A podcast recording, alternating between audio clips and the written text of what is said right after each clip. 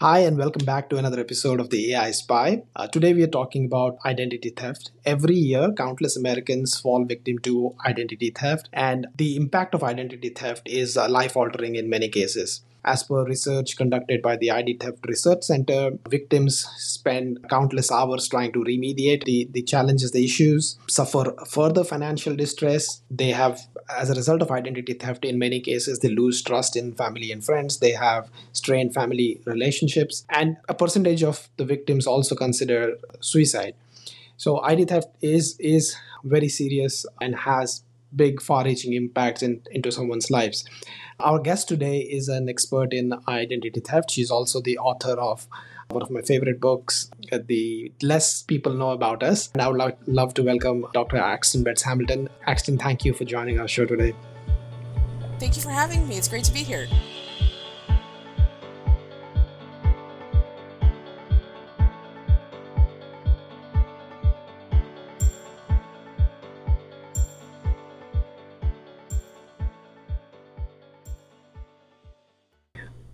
So, uh, actually, just to uh, start with, um, how about a brief introduction? How can, can you introduce uh, yourself to our audience? Sure. Um, I'm an associate professor in the Consumer Affairs program here at South Dakota State University. And a lot of folks don't know what consumer affairs means. What that essentially means is I teach financial counseling and planning courses and conduct research in the area of financial abuse within families, and that includes identity theft and uh, I will go into the book, but you just mentioned something that is so interesting. So, so the the financial abuse within the families that is a common trait, and I think many in many cases, identity theft is the the perpetrator is sometimes either a member of your family or someone who's close to the close to the family. Uh, is that uh, is that accurate? Uh, it is. Uh, so it's really difficult to get accurate prevalence statistics of cases of identity theft that have been perpetrated by family members because it is underreported. Um, but the estimates that are out there, it's roughly one third of all identity theft cases are perpetrated by a family member. Wow. So, um, today is the first time um, I'm meeting you uh, virtually and I'm talking to you, but I feel like I know you so well. Uh, from your book the way you the way you've described it your life growing up um, uh, in a small town uh, even that this you go into detailed depth of describing how your living room was how your grandfather would uh, uh be when you come back from school uh, the backyard. So it's it's in such vivid de- detail that i feel like i, I know you um, uh, very well. But at the heart of it there is identity theft and and the struggles that you went through. So describe uh, to me tell me uh, for our audience Vivian, what drove you to write and tell your story? Because like you said many victims don't share their stories uh, id theft as such is uh, underreported but you decided to go out and actually write a book about it and in vivid detail. Uh, so what what was the driver for you to write that book? Well so writing the book started really is more of a project just for myself um, because when I discovered who was responsible for the identity theft, I was writing down everything that was happening as it was happening because you know once you get into part three of my book things happen pretty darn quickly and yeah. the story escalates pretty quickly so i was writing all of that in real time and trying to think back to how life was before and, and trying to capture those memories relative to what was going on currently so I didn't lose them because I could feel that my worldview was changing as a result of finding out who was responsible for the identity theft. And my my goal at that time was I want to write a book slowly. You know, I was I was a tenure track professor at a different university at that time, and I mm-hmm. thought after I obtain tenure, I'll self publish this. And I even had a self publisher picked out because I'm thinking nobody's really interested in a story about identity theft. This is more for me, this is part of my healing.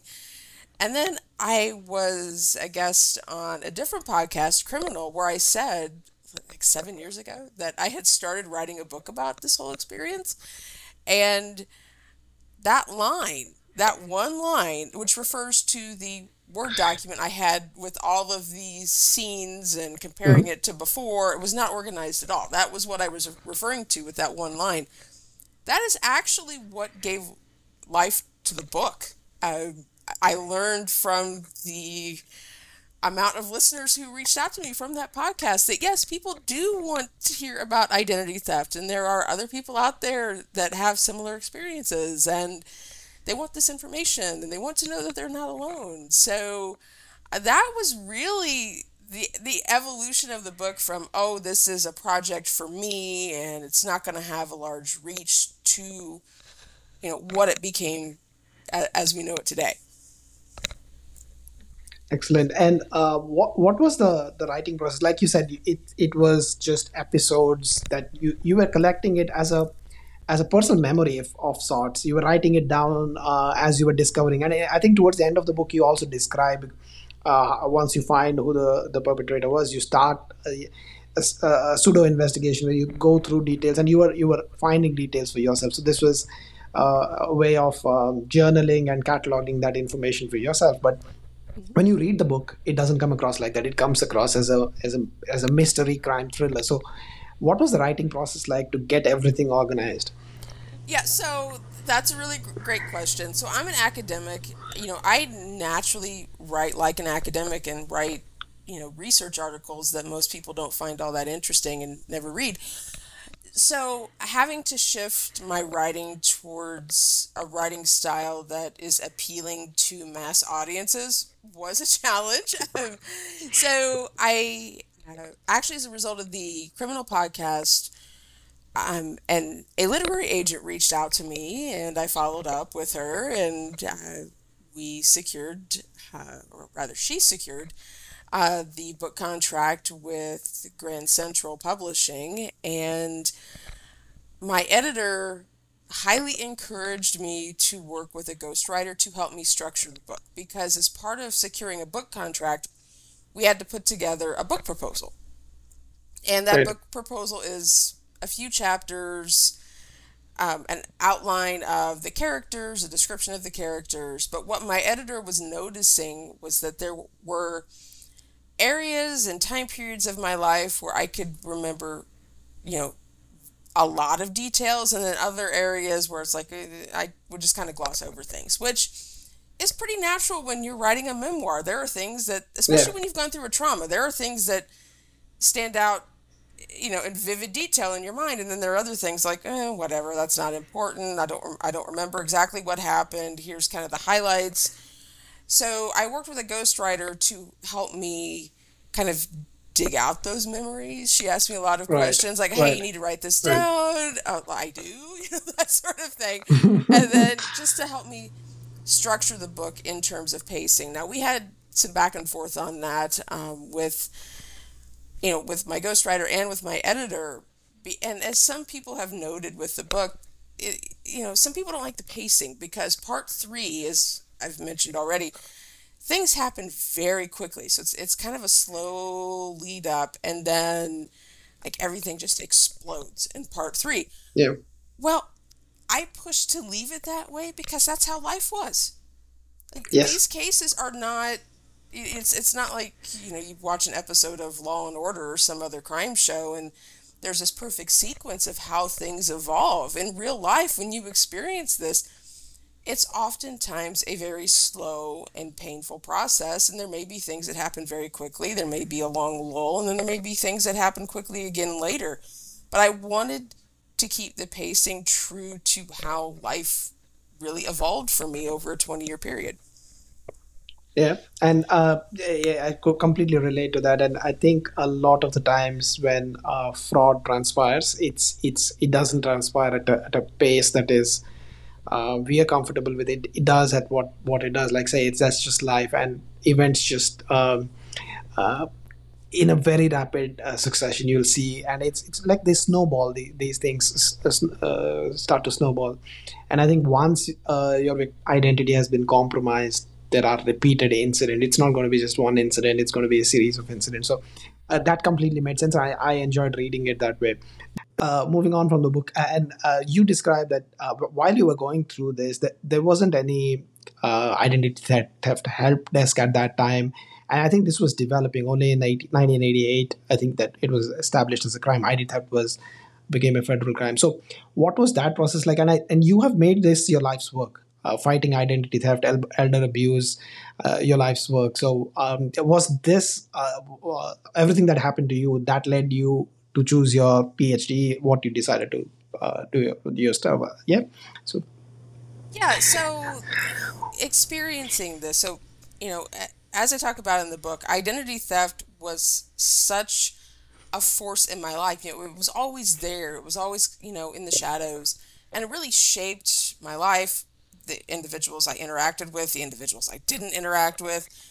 And, you know, that shaped my interests in trying to find who was responsible. Like that that that was a goal of mine from the time yep. that I was 11 years old. And to do that, I realized that I needed to learn as much as I could about it. So I focused my master's research on how people perceived identity theft and how they were protecting themselves from identity theft. Granted, this was 20 years ago, so that that was pretty innovative stuff for the time in the identity theft space. And then um, I did my doctoral dissertation on the experiences of identity theft victims who were victimized as children but didn't learn about it until they were adults. So, people like myself. And now I have shifted focus more towards uh, financial abuse within families. So, looking at family member perpetrators of identity theft and also looking um, at uh, cases of financial exploitation of older adults by family members. Because financial abuse within families actually can cr- like cross the entire lifespan children to older adults. So um, th- you know that's my focus um, and again it was driven by this desire to find the person responsible and ultimately i did that um, unfortunately, yeah. it, it, took 20 years to do. Without giving away too much, without giving away any spoilers, I, I really hope my listeners will pick up the book and read it. So I don't want to spoil uh, anything for them. Uh, wrapping up the thing on the book, if you had, to, if I as a reader or anybody had to take one thing away from the book, one takeaway from the book, what would what would you say that would be? That identity theft perpetrated by family members. Okay, so I'm kind of spoiling it a little bit, but identity theft perpetrated by family members is something that is incredibly common, and it's more than just, oh, this family member took my social security number and, you know, obtained a credit card or a loan. There's more that goes on in these families, and there could be physical abuse there could be emotional abuse there could be sexual abuse there could you know there could be all sorts of other types of abuse that are going on within the family system and it could be happening to one victim it could be happening to multiple victims. So you know identity theft if it's happening and it's perpetrated by a family member oftentimes there's some there, there are other things going on too and I want people to read the book who are victims to know through my experience that you're not alone. Right. So um, we we spoke about and you brought it up that uh, when you were doing your research, your doctoral dissertation 20 years ago, um, finding the causes. This was very innovative, talking about identity theft and over the 20 years you've seen ID, ID theft develop. So how have things changed and maybe what has stayed the same? So actually i have two reference points now because uh, my house was broken into this summer and my social security card among other things was stolen. So i had to do things like freeze my credit reports and uh, contact the Internal Revenue Service, and uh, now they're sending me a PIN every year to file my taxes. I had to freeze my identity with E-Verify as as a way to hopefully stop any attempts at employment identity theft, and you know going and oh changing my bank account numbers, getting new bank cards, like changing my passwords, everything. You know, getting identity theft. Uh, protection software, uh, subscribing to an identity theft uh, monitoring service. I had to do all of that. And the day after the burglary, that's what I did. I spent all day doing these things, not cleaning up the mess from the burglary, like not Yep. moving because I actually moved as a result of this. But, um, and given my past experience, I thought this this whole process was going to be painful. People aren't going to believe me. You know, the process of getting a new social security card is going to be difficult. Dealing with the IRS is going to be difficult. It wasn't. When, so I went in person to a social security card our social security office uh, here in South Dakota, explained what had happened, and they gave me a form and filled out the information. And the new card came a couple of weeks later, but there wasn't this like, oh, we don't believe you kind of thing. Like, Right. it, and with you know freezing my credit reports, which was not a thing 20 years ago. That that did not exist. That hasn't uh, existed for very long you know that wasn't an option back then that wasn't an option when i was 19 and i learned i was a victim of identity theft um, you know working with the banks and getting you know new account numbers and new bank cards easy peasy you walk in you say that you know you've you've had your identity compromised as for you know for whatever reason sure you know here's a new bank account number here's a new debit card here's a new credit card no big deal. I mean, it was it was a very easy, very friendly process. Whereas before, twenty years ago, people would eye you with suspicion. Like, what do you mean identity theft? What what what is that? You know, they, they, people didn't Yeah. understand what it was, and because it is much more understood now by the average person that oh, this could happen, and this does happen. That I think people are more sensitive to that, especially people in, who work in financial institutions, people who work for the Social Security Administration, people who work for the IRS. There are procedures in place. They understand what identity theft is, and so there's there aren't the barriers. There aren't the you know the people eyeing you with suspicion now when, when you ask for help. So we've come a long way. I think in 20 years, and thankfully, you know, I you know, and knock on wood, there's been no attempt to, to use my identity. I say that, I'll, somebody will probably try it tonight. Um, but it's just, it, again, it only took a day. It only took a day, and I thought I would be battling this for weeks or months, and I haven't. Now, granted, I'm being vigilant, and I'm kind of looking over my shoulder, you know, because I keep thinking something's going to happen but nothing has happened. And again, it was a process that took a day to secure everything. Yeah. So, uh, although it's it's different, you are uh, you work in identity space. Uh, you work uh, you you've made it your life's work. I work in fraud prevention. So for people like you and me, like what you just said, that cleaning up the mess in the house was secondary, uh, and everything else was secondary. First, the priority was to do these things. So not a lot of people actually would know all of the steps that to do. act Before uh, before the call today, I was I was on the FTC website. I was actually reading through their guidance. If someone's identity is compromised, what are the steps they should do? And I was reading through that paper, and it's it's a lot of what you mentioned. Actually, that gave me a headache. I'm like, oh my god, if this happens to me, I have to do all these things. This is going to take forever and uh, so uh, many times it's the lack of education for uh, the, the, the average person and uh, th- they might not know they might not think it's as serious as, as it as it could be so, so that's the i think the difference I, I would agree with that. And also, you know, like taking my most recent story with the burglary, you know, when when someone breaks into your house and you come home and discover that, you're you're in shock. Like you you're like, wait a minute, someone just broke into my house. You don't think identity theft. That's that's not the you know the natural Yes. inclination when you see that your laptop's stolen, when you see that you know different items in your house have been you know broken into and things have been tossed Yeah. about. That's not where people's mind naturally goes if you're not Yeah. in the fraud space for, for your career. So that's definitely something people need Yeah. to be aware of. You know, if your laptop's stolen, people have a lot of information on their laptops. We're, that's just how people nat- naturally are. They save things on Mm-hmm. you know on their laptops. They have password managers, um, and you know thieves, depending on their motivation, they may want that and you know use that information to open up credit cards and other loans in your name, maybe obtain employment um, using your Yeah. identity. So there are a lot of things that people can do with our personal information. Uh, and, you know, again, it only takes a few seconds to grab it, you know, in, in you know, my circumstance. So, yeah, it, when you've had your house broken into, or really, you know, any a theft of cell phone, any electronic device that has personal data on it, you are at risk for identity theft. And so going through those Yeah. steps, I mean, it takes some time, but going through those steps first before doing anything else, I think is really critical.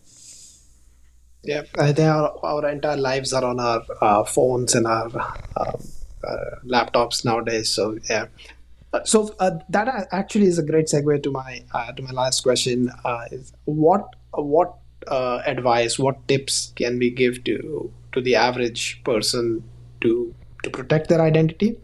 Um, uh, to begin with, to be vigilant and proactive and protect their identity.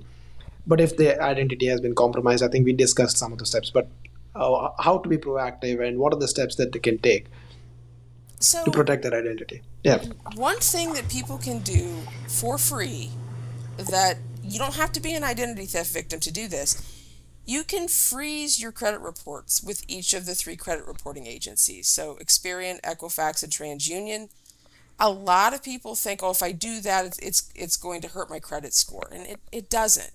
So what a freeze does is it freezes your credit so no one can apply for credit using your identity, including yourself. So if you want to go and apply for a new car loan, new credit card, whatever the case may be, you have to call the credit reporting agencies and temporarily lift the freeze. And then once you're done applying for credit, then you put the freeze back on. Right. What that does is it stops new accounts from being opened in your name. It doesn't do anything to stop existing account takeover, but what it can do in a case of identity theft is it can minimize the damage. So in my case, somebody stole my social security card. They could have used that to open credit cards in my name, but because I froze my credit, they couldn't do that. So putting Yep. that freeze out there, it minimizes the potential damage an identity thief can do. Um, so with you know electronics, um, if you receive an email with a with a link uh, for say some financial institution, maybe you think it's your financial institution, um, verify. Don't click on the link. Call to verify that the email is actually legitimate because there are a lot of scammers out there who are very good at at creating very official looking emails that Yeah. mimic the the particular institution and they want you to click on the link to share your personal information and then you know they, they use that for their own gain um, you know another thing with electronics and social media i see so many people on facebook putting their actual birth date on their facebook profile. Don't do that.